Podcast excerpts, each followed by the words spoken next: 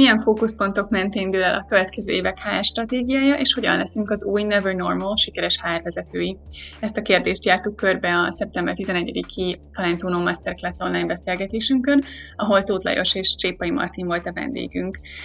Most ennek a beszélgetésnek egy kicsit megvágott verzióját hallgathatjátok meg a, a podcast epizódban, szimplán azért, mert néha jobban esik podcastot hallgatni, mint bekapcsolódni egy élő online beszélgetésbe. Így a koronavírus kapcsán belevágtunk egy hosszabb webinár sorozatba. Hát amikor elindult az első hullám, akkor inkább operatív dolgokra koncentráltunk, hogy mik például a munkajogi vonatkozások, akkor, hogyha sajnálatos módon le kell építeni, tehát ilyenekről beszéltünk. Aztán beszéltünk a, a, a hibrid munkavégzésről, beszéltünk remote workről, home office-ról, beszéltünk a visszatérésről az irodába, illetve a, a, arról, hogy hogyan próbálnak berendezkedni a HR-esek arra, hogy, hogy folyamatosan jöhetnek újabb és új, újabb és újabb hullámok. Most megpróbáljuk ezt elvinni inkább stratégiai szintre, tehát nem operatív dolgokról fogunk most beszélni, hanem egy kicsit körüljárjuk a, post-covid új normálist, amit mi nem is szeretünk annyira new normalnek hívni, hanem never normalnek, vagy hát még lehet, hogy ezt is meg fogják, ezt, ezt, a, ezt az elgondolást is meg fogják kritizálni a beszélgető társaim. Sziasztok! Ez itt a Talentuno Podcast. HR témákról őszintén, startupos szókimondással. Én Kovács Kinga vagyok. Én pedig Csanda Gergely. Velem van ma Tóth Lajos és Csépai Martin, először Lajos mutatom be. HR stratégiával foglalkozik, 25 éves tapasztalattal rendelkezik menedzsment tanácsadásban és HR vezetésben. Dolgozott tanácsadóként, tehát tanácsadó cégben, és a, a múltjából elég komoly szakasz a Philip Morrishoz kapcsolódik, ez közel 15 év volt, hazai szerepe is voltak, illetve a Lozáni Központban is dolgozott.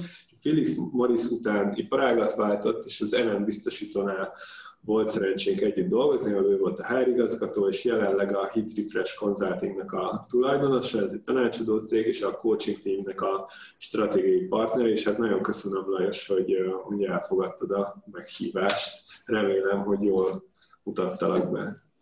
Kiválóan, és köszönöm szépen a meghívást, és üdvözlök én is mindenkit. Na, nagyon jó újra látni. És a más, más, másik beszélgető partnerem, a Csépai Martin, a Deloitte Magyarország HR tanácsadási üzletágának vezetője, ő is 20 évnél több HR-es tapasztalattal rendelkezik. Egy komoly, itt is egy komoly időszak az Eon Hewitt, utána a Raiffeisen Bank, és aztán a Deloitte Magyarországnak volt a HR igazgatója 5 évig, és ami most szerintem nagyon izgalmas, hogy nem csak hárigazgatóként, hárigazgatói szerepből tud, tud nyilatkozni, hanem ez egy izgalmasabb szerep, hiszen itt már különböző iparágakban ad tanácsot, HR témájú projekteket vezet, ez lehet HR átvilágítás, HR stratégia, HR transformáció, különböző HR programok kidolgozása, és hát van egy ilyen extra uh, múltunk, hogy volt egy, nem is tudom, 2016-ban talán volt egy uh, közös projektünk a, az NN biztosítónál, az is egy egy komplex szervezet átalakítási, hatékonysági projekt volt, amiben a HR streamet, meg a belső kommunikáció streamet vittük együtt így hárman. Úgyhogy üdvözöllek Martin, és köszi, hogy elfogadtál. Köszönöm én is, én is üdvözlök mindenkit, szervusztok! Ez sokkal kellemesebb lesz a mai, tehát hogy azért ott emlékszem nagyon nehéz meetingekre, sok nehéz döntést kellett meghozni, ugye amikor költségvágás, akkor az nagyon sokszor azzal jár, hogy munkatársaktól kell megválni, úgyhogy ott voltak, voltak nehéz perceink ebben a, ebben a projektben. Ez ma biztos, biztos, hogy sokkal kellemesebb lesz. Na, és akkor bele is vágnék a témában. Azt mondtuk, hogy eddig akkor operatív szinten beszélgetünk, hogy akkor hogy kell motiválni, hogy kell belső kommunikációt építeni, hogy lesz hatékony a hibrid munkavégzés. De hogy, tehát akkor, akkor én így felteszem ezt a kérdést, hogy mit várunk a New Normal-től, vagy Never Normal-től, és hogy ez, ez tényleg egy új normális a HR szempontjából, és akkor most ezt a kérdést így először Lajosnak dobom oda. Köszönöm, Geri. Én, én azt gondolom, hogy, hogy nem biztos, hogy van egy ilyen nagyon nagy, erős, hogy mondjam, new normal feelingem vagy érzetem, hiszen itt a Covid előtt is szerintem egy nagyon gyorsan változó és disruptív világban éltünk. Nagyon sok cég kereste azt az üzleti modellt, azt a szervezeti felépítést, azokat a skilleket, képességeket, amik, amiket ő versenyképessé teszi, vagy, vagy éppen csak, hogy az értékteremtő képességét meg tudja tartani. Tehát én azt gondolom, hogy ez a válság bizonyos elemeit ennek az útkeresésnek, vagy ezeknek a stratégiáknak felerősítette, és felhangosította, vagy kihangosította, de nem gondolom, hogy egy teljesen új világ jött el ezzel. Ráadásul én azt gondolom, hogy sokan HR-esek szépen megugrották ezt a, ezt a feladatot, hogy gyorsan átállítsák a szervezeteiket erre a hibrid munkavégzésre. De én azt gondolom, hogy előtte is a, a, a home, home office, a working from home story az egy nagyon sok cégnél a stratégiai része volt, és szerintem ez csak adott egy nagy löketet abban, hogy ezt teljesíteni tudják. És én azt látom, hogy ez most már ilyen higiéniás faktorá vált nagyon sok cégnél, tehát ez beépül a napi, napi működésbe, vagy a mindennapi működésbe, és én azt gondolom, hogy a jövőben nem ez fogja eldönteni azt, hogy melyik lesz jól működő, sikeres, versenyképes cég, hanem az, hogy milyen HR stratégiákat tudnak közép és hosszú távon kialakítani és megvalósítani.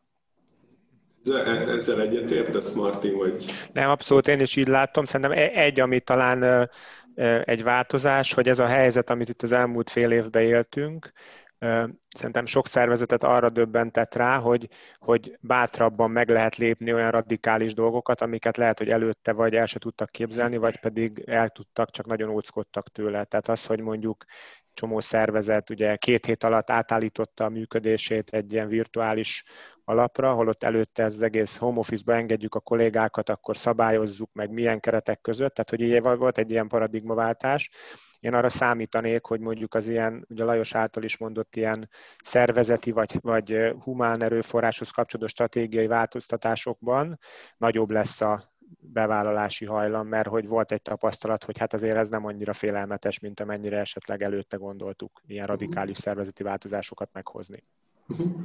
Igen, nekem is az volt az, az a, az a megért, megértésem ebben az egészben, hogy nagyon régóta mondogatjuk, hogy gyorsan változik a világ. Nagyon régóta mondogatjuk ezt a VUCA világot, de hogy mindenki úgy volt vele, hogy jó, de engem most ez nem ér el, vagy ez ilyen sporadikusan történt meg, hogy volt olyan iparág, akinek ez már nagyon odavágott, mert mondjuk jött egy disruptív szereplő, vagy nagyon odavágott, mert, mert gyorsan átrendeződtek az ügyfél elvárások, és akkor voltak olyan iparágak, akik így megpróbálták ezt távol tartani maguktól.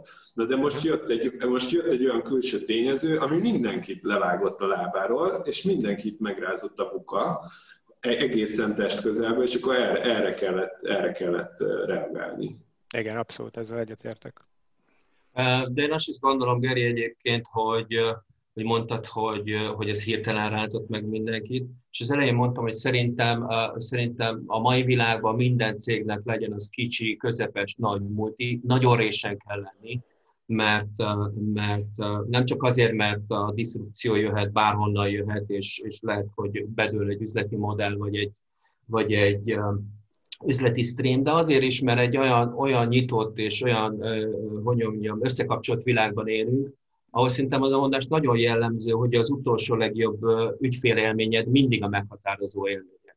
És szerintem, ha belül vagy egy cégen, vagy egy cég ügyfele vagy, akkor, és ennek ilyen impulzusok már pedig rengeteg ér bennünket nap, mint nap, azért is fontos változáskészségben, meg adaptációban tartani a szervezetet, legyenek azok hár folyamatok, vagy bármilyen egyéb üzleti folyamatok, mert ezek az impulzusok mindig jönni fognak, és az embereket állandóan érik jobbnál jobb élmények, és ezt fogják keresni. Tehát a mérce napról napra, vagy percről percre mindig megy, megy feljebb, és szerintem ennek kell tudni megfelelni, és ezt még nyilván tetézi a Covid, meg, meg sok minden egyéb, de hogy, de hogy ez sem egy egyszerű feladat már, én azt gondolom. Ja, tehát hogy azt mondod, hogy ugyanaz az ember éri át a szuper ügyfélélményt egy nagyon klassz digitális szolgáltatásnál, aki egyébként a munkavállalód, és nagyon fura neki, hogy az irodán kívül ilyen élményei vannak folyamatosan, az irodán belül meg mondjuk olyan élményei, hogy lassú, nehézkes, nem, nem, nem támogatja őket, őt a rendszer, vagy egy, vagy egy technológiai megoldás. Igen, tehát hogy irodán kívül ügyfél, irodán belül meg munkavállaló. És szerintem ezen a mindseten érdemes... Összecsúsznak ezek a dolgok sokkal inkább, igen. És, de talán ez azt is segítette, még a, most talán enyhült ez a nyomás, de ugye azért az utóbbi pár évben ezt a munkaerő hiányos helyzetet éltük, és biztos mindenki találkozott azzal a kiírással, amikor a Balatoni vendéglőben ott volt, hogy, hogy kedves ügyfél, ne, ne, legyen, ne, ne tessék panaszkodni, mert vendég az van, de felszolgáló az nincs, vagy munkaerő az nincs.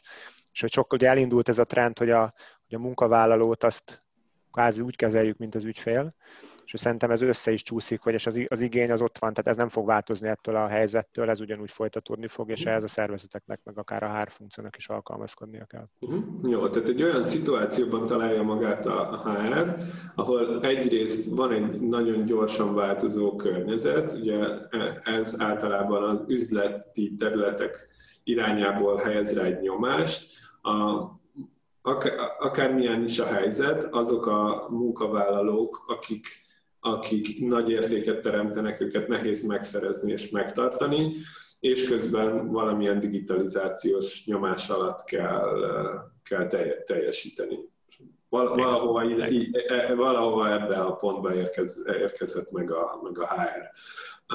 Az a kérdésem, hogy amikor HR stratégiáról gondolkozunk és tervezünk, akkor milyen szempontokat kell figyelembe venni a HR területnek, hogy ő ebben azt hiszem így szoktátok nevezni, hogy HR stratégiai partner tudjon lenni a, uh-huh. a, vezetésben vagy a menedzsmentnek. És akkor talán ezt most először a Martinhoz tenném, mert egészen komoly anyagok jöttek ki a Deloitte oldaláról. Hiszem exponenciális HR-nek nevezitek mhm. ezt, és ez, ez nagyon izgatna engem, hogy ez mit Igen, akkor mesélek erről egy kicsit így címszavakba, aztán utána bele tudunk menni, hogy meg Lajos is rákapcsolódik. De mi folyamatosan kutatjuk azt, hogy, hogy hogy HR-nek mi a következő fejlődési fázisa és ez állt össze itt talán a múlt év vége felé ebben az Exponential HR nevű ilyen koncepcióban, aminek néhány sarokköve van, ami szerintem fontos. Az egyik az az, hogy, hogy és az visszaköt ahhoz, amit kérdeztél Gergő, hogy a HR stratégiában mi a fókusz, hogy hogyan tud a HR még jobban értéket teremteni a szervezet számára, és ennek a mondjuk így magas szinten talán azt lehet mondani, hogy, hogy az a fókusz, annak a fókusznak az erősítése lehet fontos, hogy, hogy, hogy ilyen workout kamokat, tehát ilyen eredmény, eredményorientált legyen. Mondok egy példát, tehát még ne az, nem az a fontos, hogy milyen gyorsan töltünk be egy üres állást, vagy egy üres pozíciót, hanem mondjuk az a fontos, hogy, hogy az, egy új ember az melyen gyorsan lesz ter- hatékonyan produktív, uh-huh. és hatékony és produktív. És ugye ez egész, ez biztos, hogy más jelent, mint az, hogy meg kell találni valakit, és mondjuk az első napon le kell szerződtetni. Tehát az egyik ilyen hangsúlyos ilyen tartalmi, ez a mire fókuszáljon a HR ebből a koncepcióból is, hogy ez az, ez az eredmények, az üzleti eredmények és az üzleti kimeneteknek, amit ugye ő a funkcióból hozzá tud tenni, vagy a szerepéből fakadóan. A másik meg, amit én látok, az, a, és sok kutatásunk mondja azt, ugye, hogy minden szervezet valamilyen módon ebben a digitális transformáció irányába halad. És, és hogy a HR ehhez mit tud hozzátenni.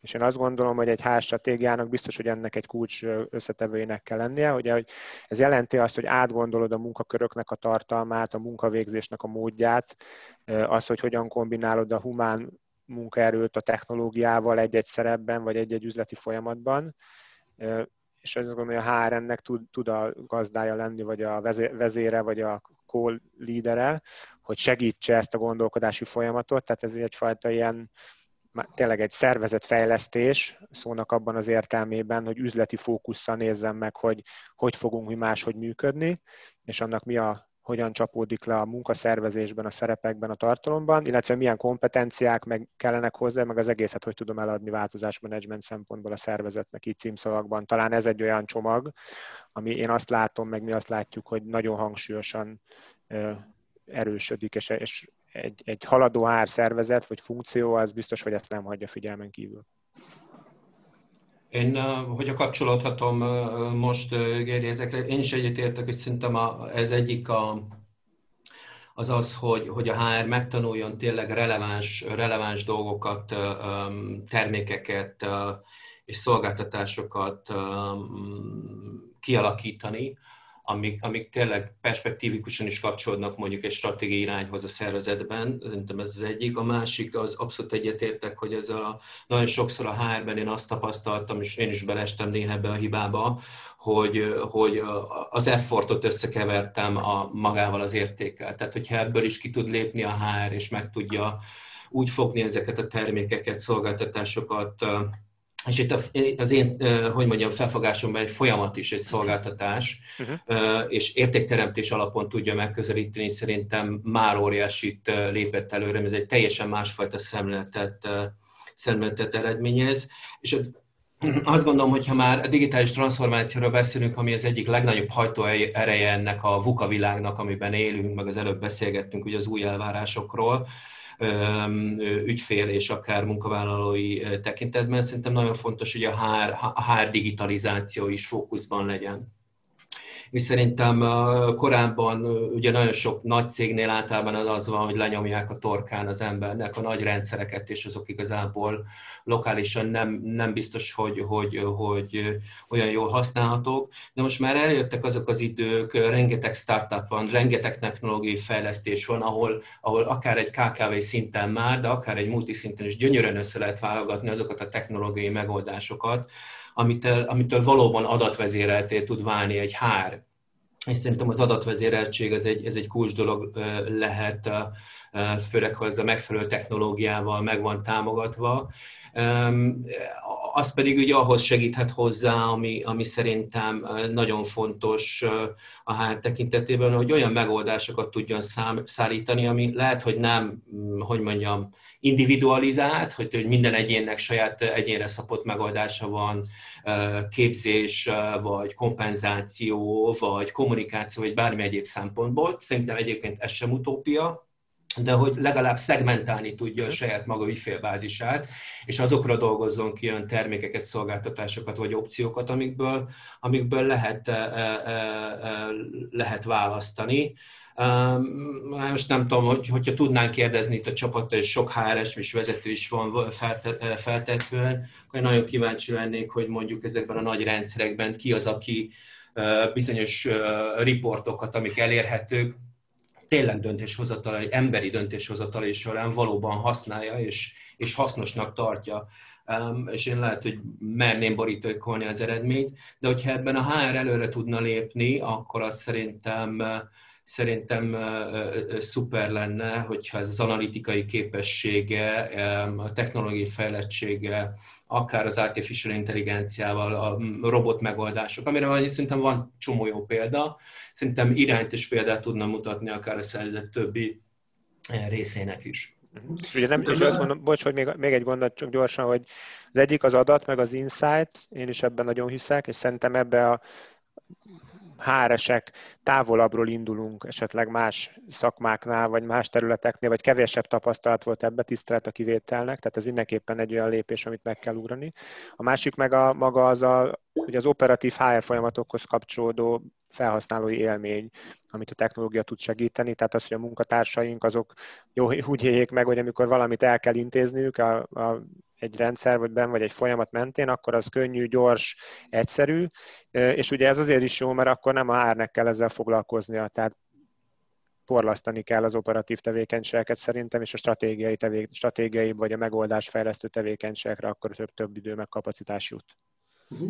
Na, na, nagyon izgalmas dolgokat feszegettek erről már a korábbi, az elő, előkészülő beszélgetésekben is nagyon izgalmas viták jöttek ki. Nekem van egy olyan meglátásom, hogy, hogy mindig azt mondjuk, hogy hogy ez a digitális transformáció a mindsettel kezdődik. Tehát, hogy akkor fog működni, ha a mindsetet helyre rakjuk, és aztán jöjjenek a technikai megoldások. Ha nagyon a technikai megoldások bevezetésére fókuszálunk, akkor ellenállhat a, a szervezet, meg az egyének, hogyha nincsen meg a megfelelő mindset. És ebben volt egy ilyen, nem tudom, kis párhuzam a marketinggel, hogy a, a technológiai megoldások nagyon korán jöttek be a marketingbe.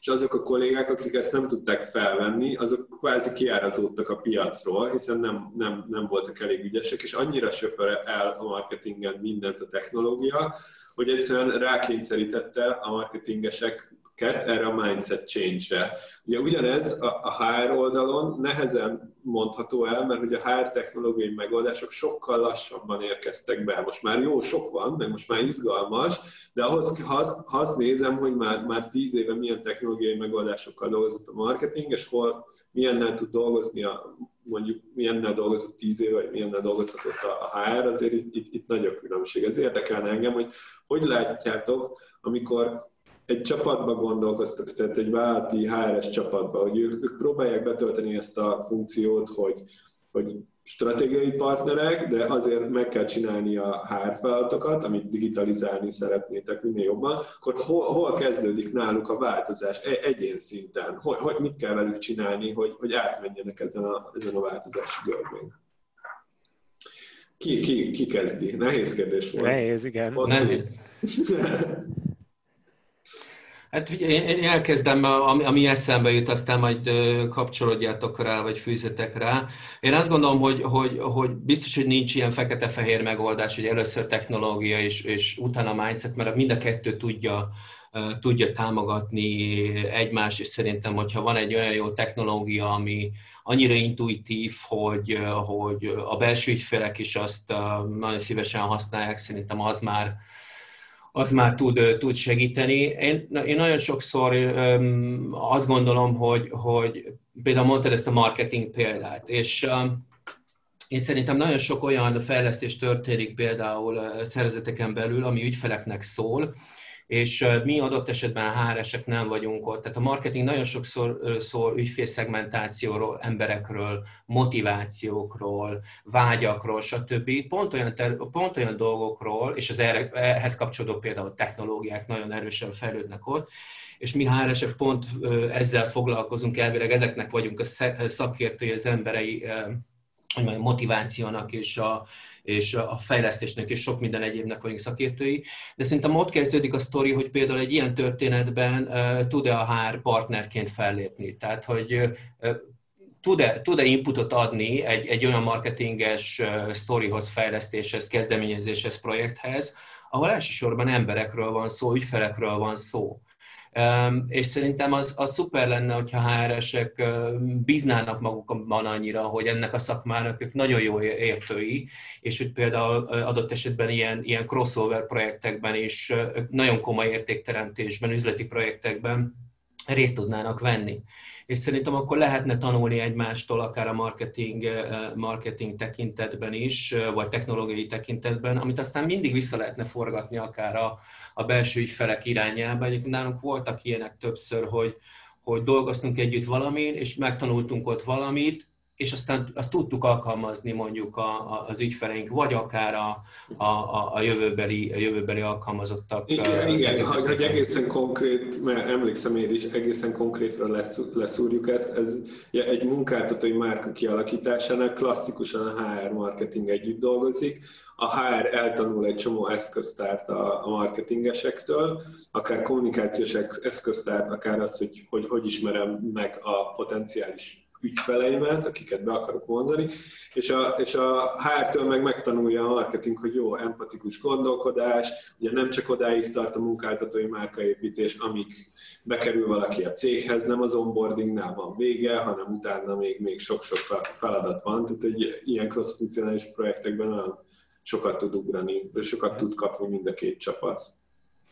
Én talán annyit tennék hozzá, kicsit kiegészítve, amit Lajos mondott, hogy Szerintem is egyébként jó, tehát hogy hol, hol lehet ezt elkezdeni, hogyha választasz egy területet, ahol mondjuk szeretnél akár technológiával, akár folyamattal, vagy a kettőnek a kombinációjával ugye javítani a belső ügyfél élményen, vagy a munkatársi élményen, meg magán a kiszolgálási folyamaton. Szerintem erre a HR, az érintett HR-esek jellemzően nyitottak, mert mi azt gondolom, hogy tipikusan azért ez, ez egy jó dolog, meg egy jó irány. Ugye azt kell kezelni, hogy azt a félszt, ami minden ilyen helyzetben benne van, hogy ő csinált valamit, eddig volt egy feladatköre, vagy egy feladatcsomagja, amit, amit végzett, és hogyha egy ilyen változás ezt átalakítja, akkor neki ez mit fog neki jelenteni.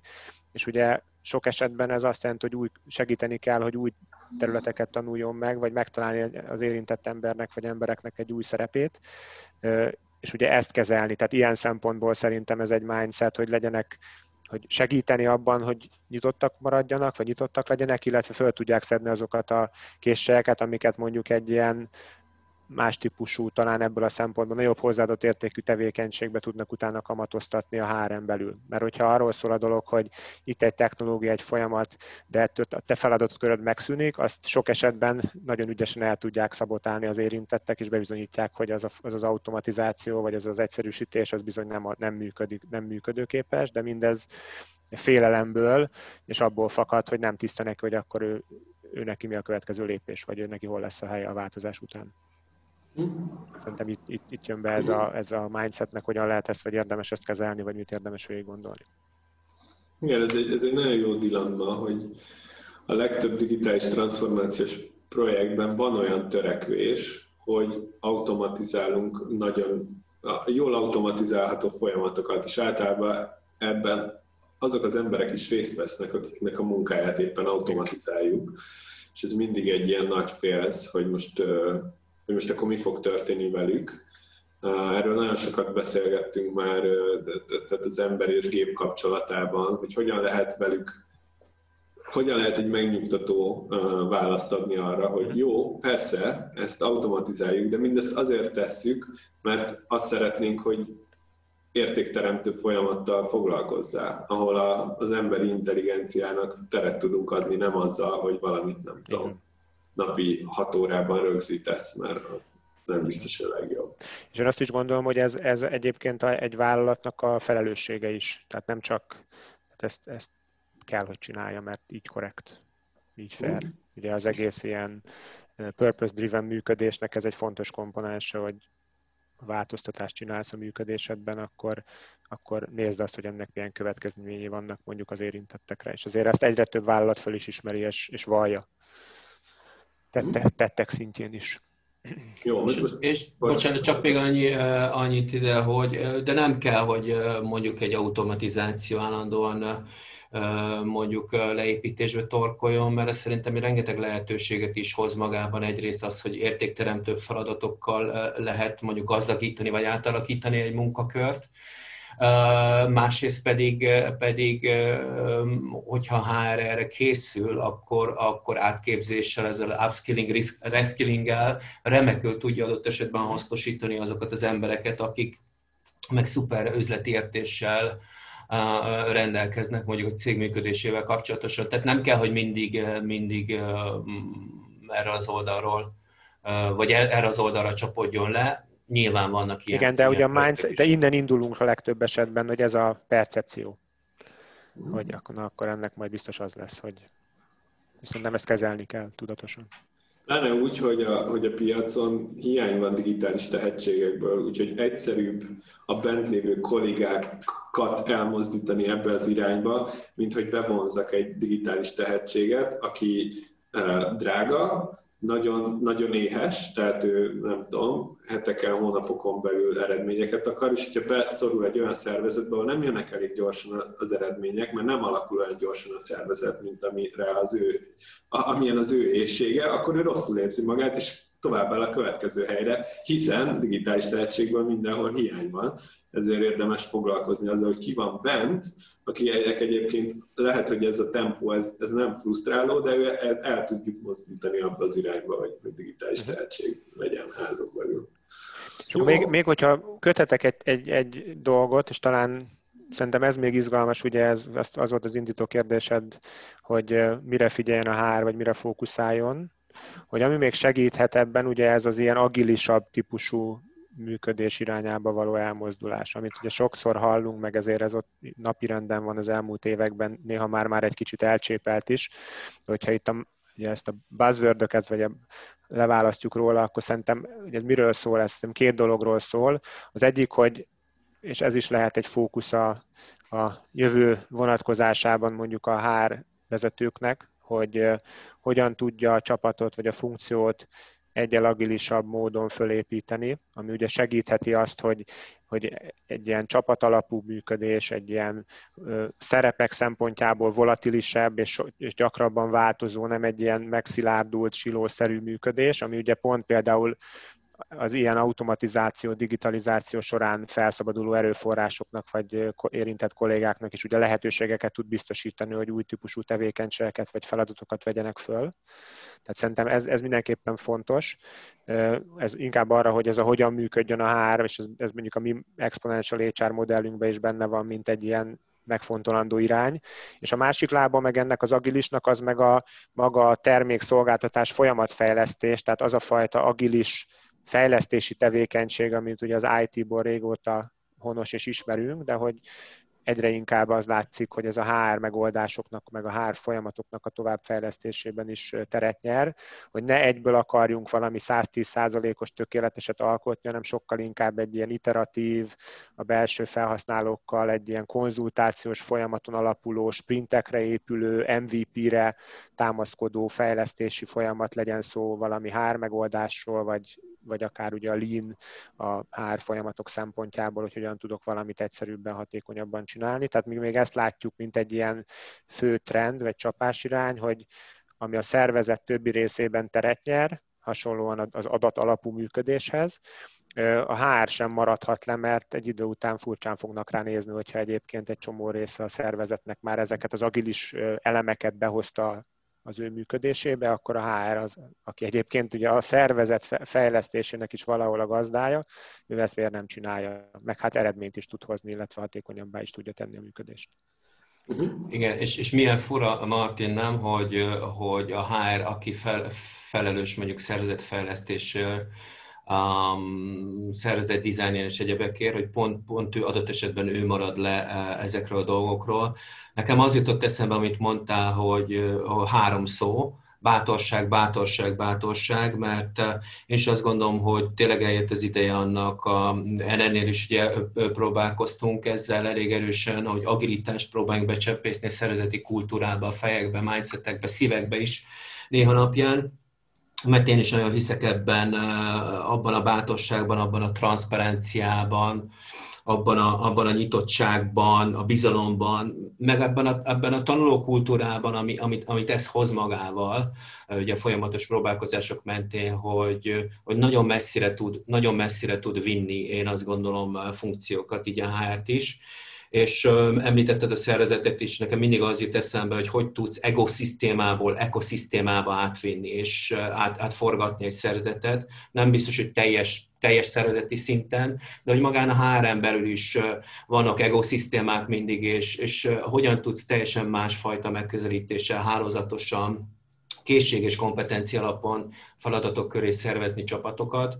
Um, én erre mindig azt mondtam, nem tudom, hogy ti vagytok olyan idősek, meg a, a hallgatók, akik, akik itt vannak velünk nézők, hogy a Barba Papa mesékre emlékeztek? Uh, és akkor elmesélem egy picit, hogy régen ugye a Barba Papa arról szólt, hogy, hogy ő bármilyen formát fel tudott venni. Egyszer autó volt, egyszer talicska, bicikli, repülőgép, ház, bármi. És én mindig azt mondtam a csapatomnak, hogy a, hogy a, az agilitásban az a lényeg, meg az ebben az ekoszisztémában, így próbáltam magyarázni, az a lényeg, hogy vannak közös értékek, és, és közös, közös olyan, hogy mondjam, a, a, alapok, amit, amit mindannyian vallunk, mindannyian gyakorlunk a közös munka során és aztán, hogy ez a, és akkor mi vagyunk a barba papa, hogy az adott feladat bennünket most milyen formára, hogy mondjam, igényel, hogy mit vegyünk fel, ki legyen benne, hogy nézzünk ki éppen, az mindig az adott feladat, meg az adott kihívás komplexitása fogja, fogja meghatározni, de mindig van bennünk egy olyan kor, hogy mondjam, irány, vagy egy értékrendszer, vagy egy mindsetbeli összehangolódás, ami után aztán teljesen mindegy, hogy mi jön, mert hasonló lesz a megközelítési módunk. Mhm. Ez jó hasonlat, igen. Hogy... Kicsit, kicsit összefoglalnám, hogy, hogy hol, hol tartunk, mert már nagyon sok mindenről beszéltünk, és akkor így, így még, még van egy-két téma, amit, amit végigvennék, de, de jó, jó ránézni, hogy mikről beszéltünk eddig. Tehát beszéltünk a, a HR-nek a stratégiai szerepéről, a, a, transformációval, kicsit beszéltünk arról, hogy hogy miért érdemes, vagy miért lenne fontos, hogy fel tudjon lépni a stratégiai szerepbe. Beszéltünk arról, hogy így mit kell csinálni a, a HR vezetőnek az embereivel, hogy, ez, hogy ezt meg tudja lépni. Utána néztük egy kicsit a folyamatokat, vagy a szervezetet, felépítést, hogy van ebbe az agilitás. És egy kicsit most, most rá, rázumolnék arra, hogy a vezető, az mit csináljon, és itt két, két dimenziót szeretnék megnézni, hogy erre válaszoljatok, hogy HR vezetőként neki hogyan kell fellépnie, milyen, mit kell tennie ahhoz, hogy ő tényleg fel tudjon ülni a bordasztalhoz, mint egyenragú partner, és ne csak úgy tekintsenek rá, hogy ja persze van itt valaki, aki így a, így a kollégákért felelős. A másik meg az, hogy személyesen mit érdemes csinálni a HR vezetőként, hogyan képezze magát, hogy ebben a szerepben ő, ő hiteles és magabiztos tudjon lenni. Mhm. Én válaszolok az elsőre, vagy elmondom, hogy én arról mit gondolok. Nekem három három ilyen fő komponens jutott eszembe. Az egyik, ami mindenképpen egy alap, hogy de nagyon, nagyon kell, ugye ez az üzletértés. Tehát az, hogy beszélünk erről is régóta, aztán azt nem tudom, hogy mennyire igaz jellemzően, vagy biztos vannak ebben is eltérések, de hogy milyen részleteibe érteni kell az, üzlet, az üzletet, az egyes üzleti területeknek a üzleti mozgatórugóit, hogy ott mi az értékteremtés, mik a fókuszok, prioritások. Tehát szerintem enélkül biztos, hogy esélytelen. A másik, az a, előjött már ez az insight. Tehát én azt gondolom, hogy azzal lehet hitelességet meg elfogadottságot erősíteni, hogyha be tudsz hozni olyan gondolatokat, amikre mondjuk a többi területnek a vezetője nem gondolt. És ugye ez leginkább logikusan így a, a, a munkaerőhöz, az emberekhez, a, a hangulathoz, az elkötelezettséghez hasonlóhoz kapcsolódó insightok lehetnek. Tehát ha például egy vezetőnek a HR, akár a HR vezető azt tudja mondani, hogy figyelj, azt hallom, hogy a csapatodban ilyen trendek vannak, vagy ez, a, ez ütötte fel a fejét, mit gondolsz erről, neked ez probléma-e, akkor szerintem ezzel tud, ezzel tud megint csak hitelességet erősíteni. És a harmadik pedig az, hogy e, output, tehát eredmény kell, tehát inkább ez a projekt szemléletben témákra ráfókuszálni, megragadni, és utána olyan szintű eredményt leszállítani, aminek érzékelhető hatása van, és igen, azt mondják a többiek, hogy tényleg, hogyha hár valamit megragad, elvisz, akkor annak akkor tovább tudunk lépni belőle. Nem kell a tökéletesnek lenni egyből, de hogy, hogy valami előrehaladás van, valami fejlődés van, látjuk a hatását annak, amivel foglalkoztak. Én most egy elsőre ezt a hármat mondanám, így akár saját tapasztalatból is, hogy mi az, amikor, hogy éreztem, amikor én ugye Deloitte-nak a hárvigazgatója voltam, hogy, hogy mi az, ami rezonált mondjuk a mi szervezetünkben itt a partnerek körében, vagy a vezetők körében. Uh-huh. Lajos, erre az első dimenzióra? Nagyon, nagyon hasonló. Én is, én is így közben írogattam föl magamnak, hogy én is ezt az üzleti értést a, a, nagyon fontosnak tartom, és szerintem ebben, ebben egy HR vezető nem tehet eleget. Tehát az, hogy az az alap, hogy érti az iparágát, de érti az egyes funkció kihívását, és érti, ami, ami a, ami ebben az iparágban, vagy az egyes funkciók környékén történik, akár itt most gondolok a digitális hogy mondjam, átalakulásra. Tehát ez, ez ugyanúgy lecsapódik mondjuk egy pénzügyi funkcióban, vagy le, lecsapódik egy sales funkcióban. Tehát, hogy, tehát, hogyha ebben nem nincs ott az ember, és nem érti mondjuk a leg, legfontosabb és esetleg leghasznosabb trendeket, amik alkalmazhatók, az szerintem, az szerintem nem túl jó és ehhez kapcsolódik az, hogy ha, ha ez megvan, akkor tud igazából releváns, releváns dolgokat, termékeket és szolgáltatásokat kitalálni. Um, Enélkül szerintem ez, ez nem megy, és szerintem ez a relevancia, én azt gondolom, hogy egy nagyon fontos dolog, mert hogyha releváns, akkor, akkor te is említetted, Marti, nekem mindig ez a mániám, ez a, ez az effort-based, meg, a, meg az, a, a, tehát hogy a erőfeszítés alapú, vagy pedig az eredmény alapú megközelítés, mert nagyon sokan, nagyon sokat dolgozunk a HR-ben, de hogy, de hogy hol az érték, hol, hol jelenik meg a szervezetben az az érték, amit mi, amit mi teremtünk. Tehát ezt nagyon fontos szerintem tudni és jól megmutatni, és, és szerintem az insight is fontos. Amit én még hozzátennék, ez a bátorság és a, és uh, tudom, hogy ezt már mondtam, meg a kezdeményező készség. Én szerintem egy HR-nek nagyon ügyesen kell tudnia uh, belenyúlni dolgokba és kipróbálni dolgokat. Én szerintem ez is nagyon fontos, az előbb beszéltünk erről a, az agilitásról, vagy akár ma, most bedobok egy másik témát, de ha akarod, majd Üskigeri, ugye a design thinking féle, féle megközelítésről, mert hogy, mert hogy én, én is tapasztaltam magamon azt, hogy tudtam, hogy mondjuk egy kompenzációs, vagy egy uh, változás, mert vagy egy képzési folyamat nem jó, mert már nem releváns. De mindig az ember HRS-ként, ha, ha, ha rosszul áll neki, akkor mindig tart attól, hogy most egy komplex nagy rendszerhez nyúl hozzá, tehát mindig, mindig a nagy elefántot kezdjük el, próbáljuk meg megtanítani táncolni, ahelyett, hogy szép, szépen darabolnánk, és azt mondanánk, hogy figyelj, igen, van egy nagyon komplex mondjuk képzési és fejlesztési folyamatunk, de mi, mi, mi ebből az, ami nem jó? Mi az, ahol, és itt megint visszajön ugye az ügyfélélmény alapú gondolkodásmód, tehát szedjük szét, szeleteljük föl pici darabokra, és, és úgy menjünk végig ezen, ezen a kihíváson, és nem baj, hogy hogyha nincs egyszerre egy, egy óriási nagy Big Bang, hanem, hanem folyamatosan tudjuk fejleszteni a megoldásainkat, és gyönyörűen vissza tudjuk mérni azokon az ügyfél engagement pontokon, hogy sikerült-e ez, amik valóban számítanak akár egy ilyen folyamat, vagy részfolyamat során. Tehát ebben én sokkal bátrabb, sokkal kezdeményezőbb, és sokkal kreatívabbnak kellene lennünk, vagy kéne lennünk, vagy annak kéne lennünk, mert igazából akkor tudunk igazán tényleg jó releváns megoldásokat letenni az asztalra. Ti személyesen mit tettetek azért, hogy fel tudjatok ülni ehhez az asztalhoz, és stratégiai partnerek legyetek. És akkor persze mind a két helyzet érdekel, amikor még HR igazgatóként funkcionáltatok, és hogy miért fogadnak el tanácsadóként, tehát hogy mi volt a ti saját fejlesztési tervetek, milyen konkrét akciókat tettetek bele? Én hát most először Lajoshoz, mert erre, szerintem oh. erről egyszer beszélgettünk így webinárok kívül.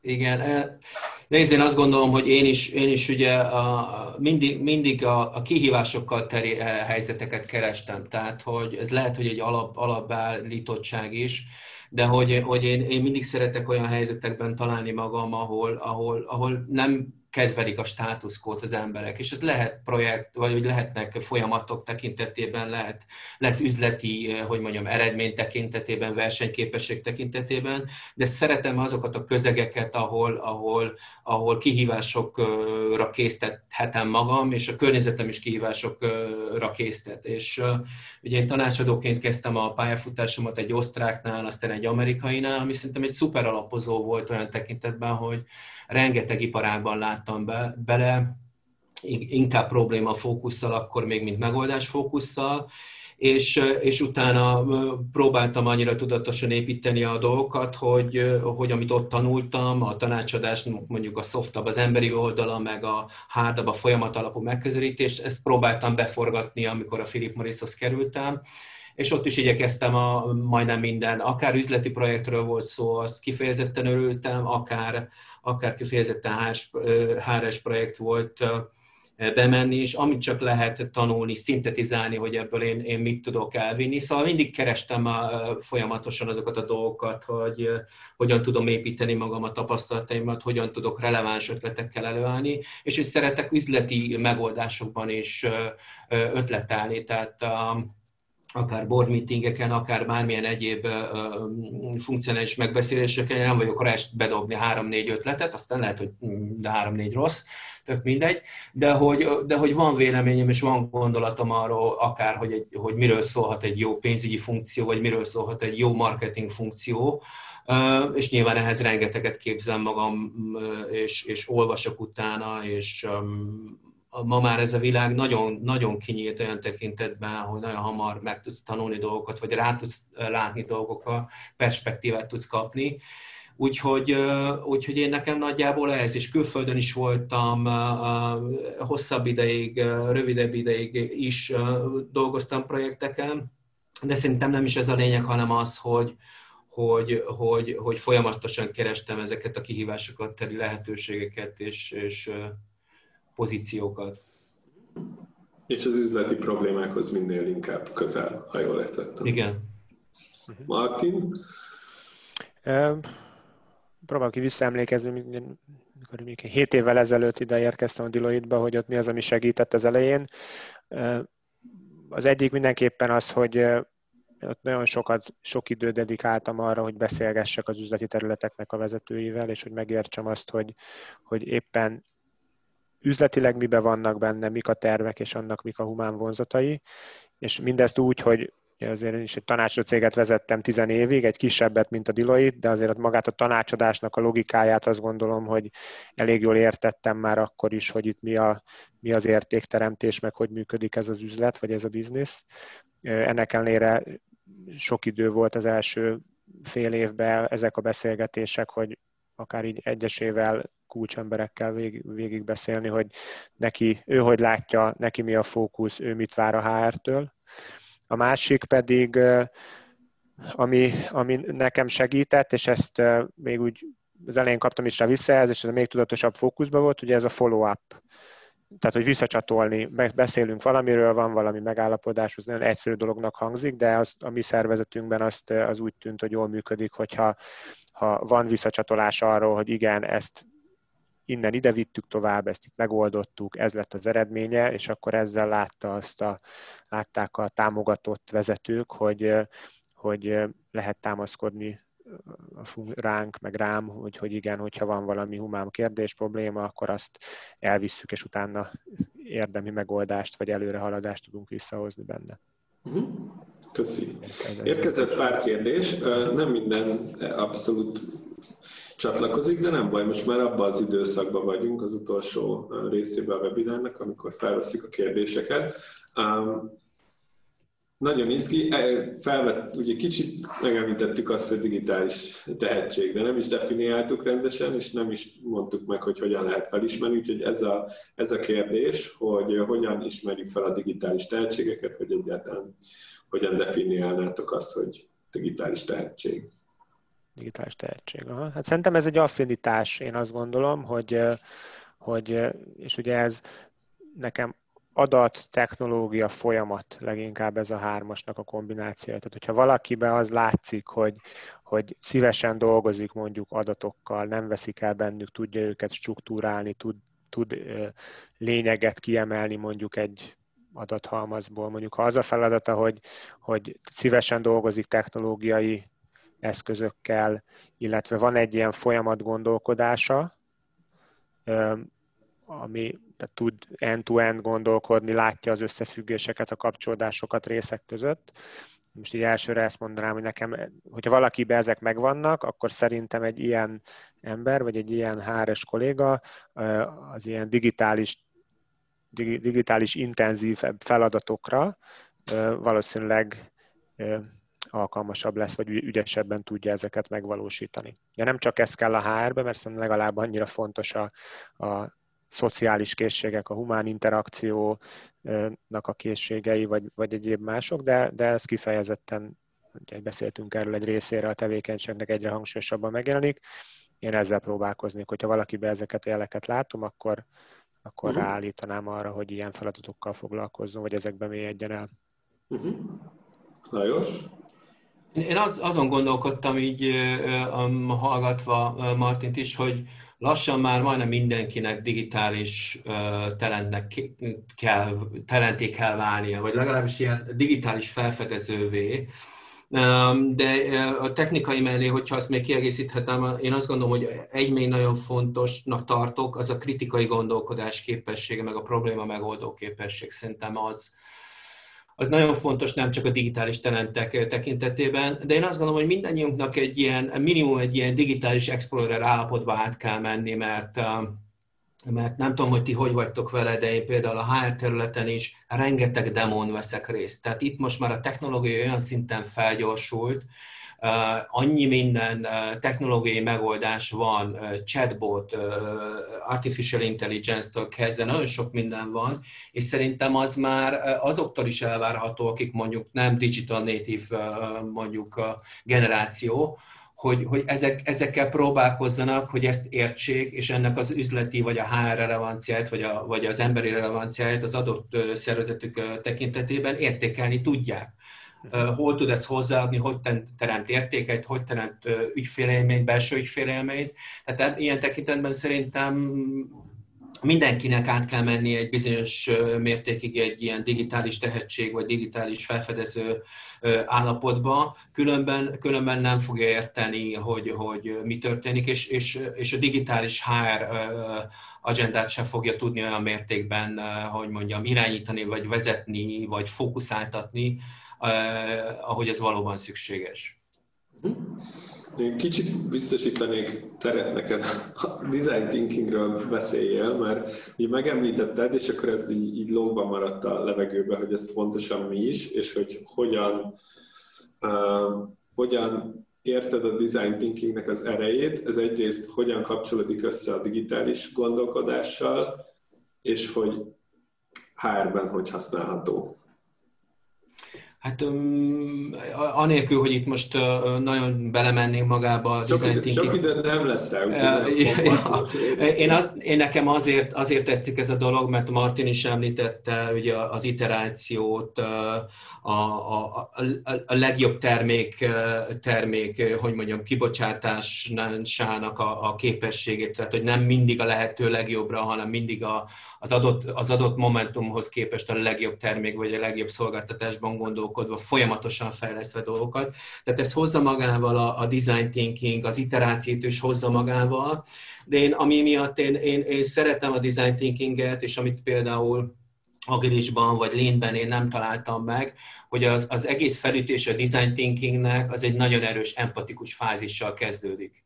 És, és én azt gondolom, hogy az egyik leg, leg emberorientáltabb, ilyen probléma megoldó folyamat, ami nyilván nem egy lineáris dolog, hanem, hanem, hanem ez is egy, egy, egy folyamatos lupok halmaza, vagy körök halmaza, de hogy nagyon erős felütése van olyan tekintetben, hogy, hogy azt próbálja megérteni, hogy az ügyfeleidnek mire van szüksége mi a problémája, mik lehetnek a lehetséges megoldások, és te hogyan tudsz ezeknek, ezeknek megfelelni, és ez az empatikus fázisban pedig nagyon sokat tudsz, e, tudsz ebben, ebben tanulni az ügyfeleidről, vagy ügyfélszegmenseidről, a personákkal, a journey map és sok minden egyéb ilyen teki dolgokkal, ami támogatja ezt a folyamatot. Tehát nekem azért tetszik, mert nagyon erősen igény és, és, és, és ügyfél alapú és emberközpontú uh-huh. sztori, és itt a kérdezés technikától, az előítélet és sémamentes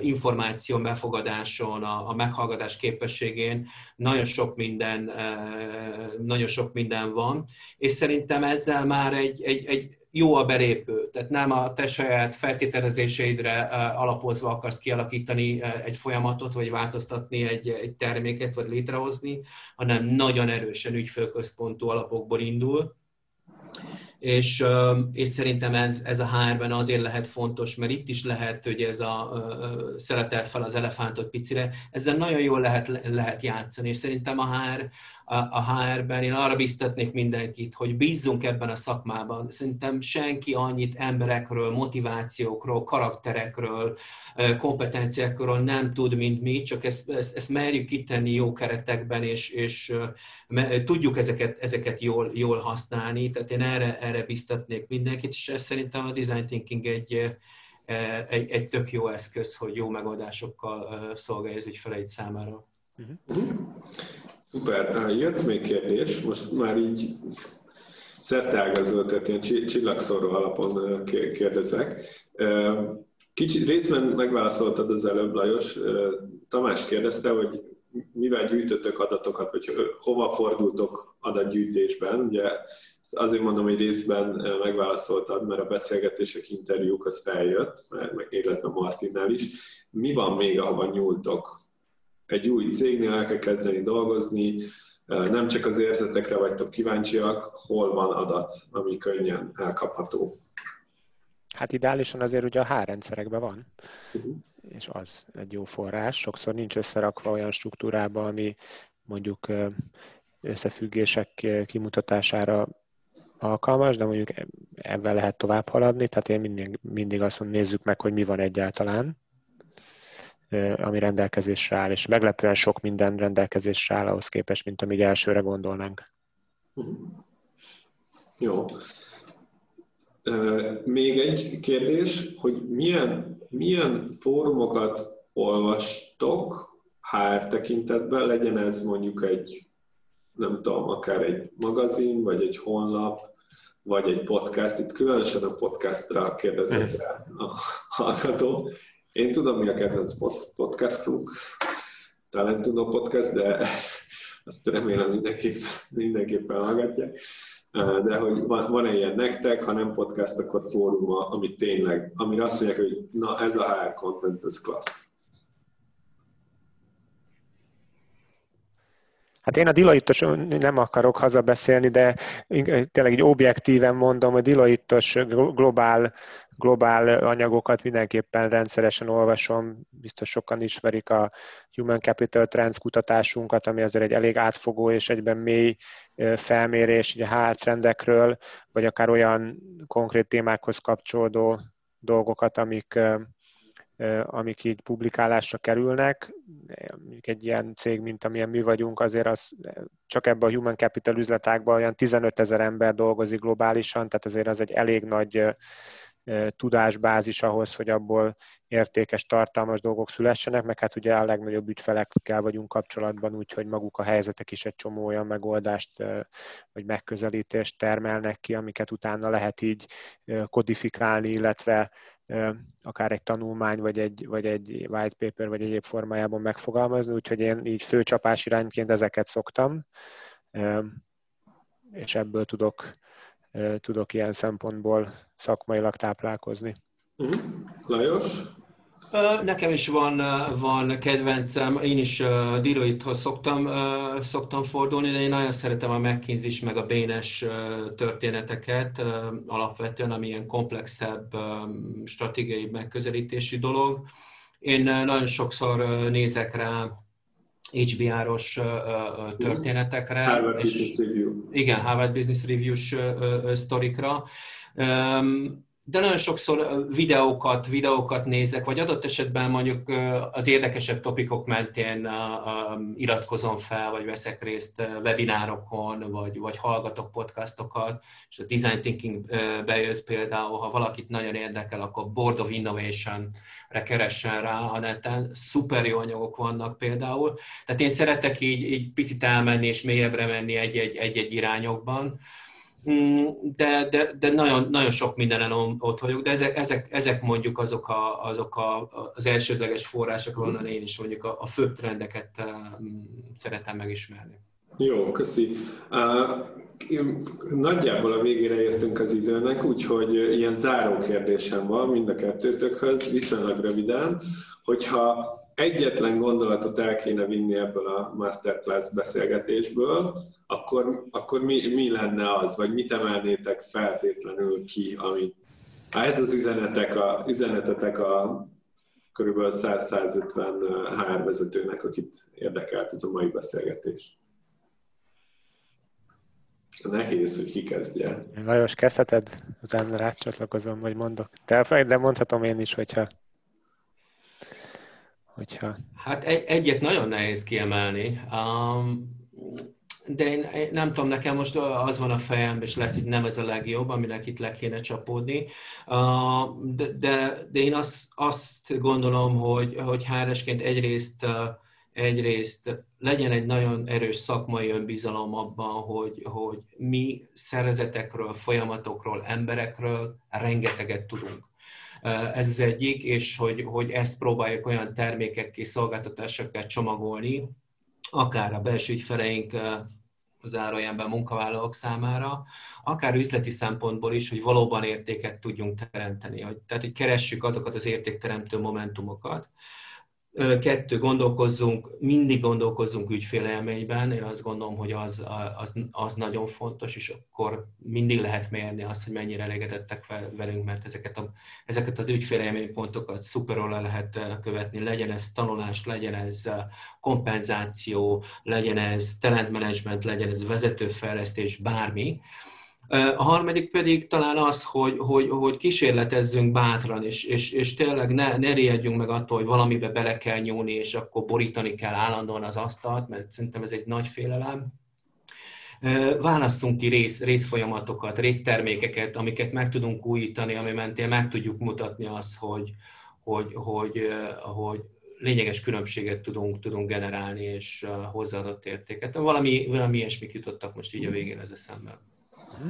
Igen, a harmadik volt nekem is, azt előtted pont ugyanezekkel a szavakkal, bátor kísérlet, vagy bátorság és kísérletezés, ezt csak megerősítem, és akkor még amit hozzáteszek, hogy szerintem az lehet egy üzenet, hogy így, hogy így kicsit kilépni a megszokott keretekből olyan szempontból, hogy akár a csapatba behozni olyan kompetenciát, ami nem annyira tipikus HRS kompetencia legyen, ez egy, egy employer brand marketing kommunikációs valaki, vagy aki már azért sok helyen van, vagy akár egy ilyen adatot, technológiát értő valaki, és hogy gyakorlatilag ezen keresztül ugye a csapatnak azt a képességét erősíteni, illetve a meglévő emberek, kollégákat is arra bátorítani, hogy, hogy próbáljanak új feladatokba bekapcsolódva, illetve ezeken keresztül ugye új készségeket felszedni, hogyha a csapat erős és hiteles és, és jó, akkor az, magának a funkciónak is a belső hitelességét, meg elfogadottságát nagyon tudja támogatni.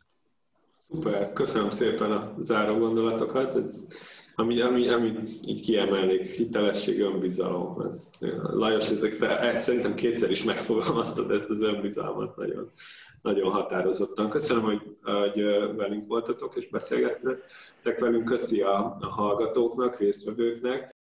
Köszönjük, hogy velünk voltatok. Folyamatosan jövünk új témákkal, amik izgalmasak a HR világából, úgyhogy érdemes bennünket követni a LinkedIn-en vagy a Facebookon, illetve a podcast csatornánkat a Spotify-on, a Soundcloud-on vagy egyéb podcast alkalmazásokban. A következő téma, amire fókuszálni fogunk, és amikről sokat beszélünk, az az agilis toborzás, illetve a 2021-es toborzási budget kalkulációk. Sziasztok!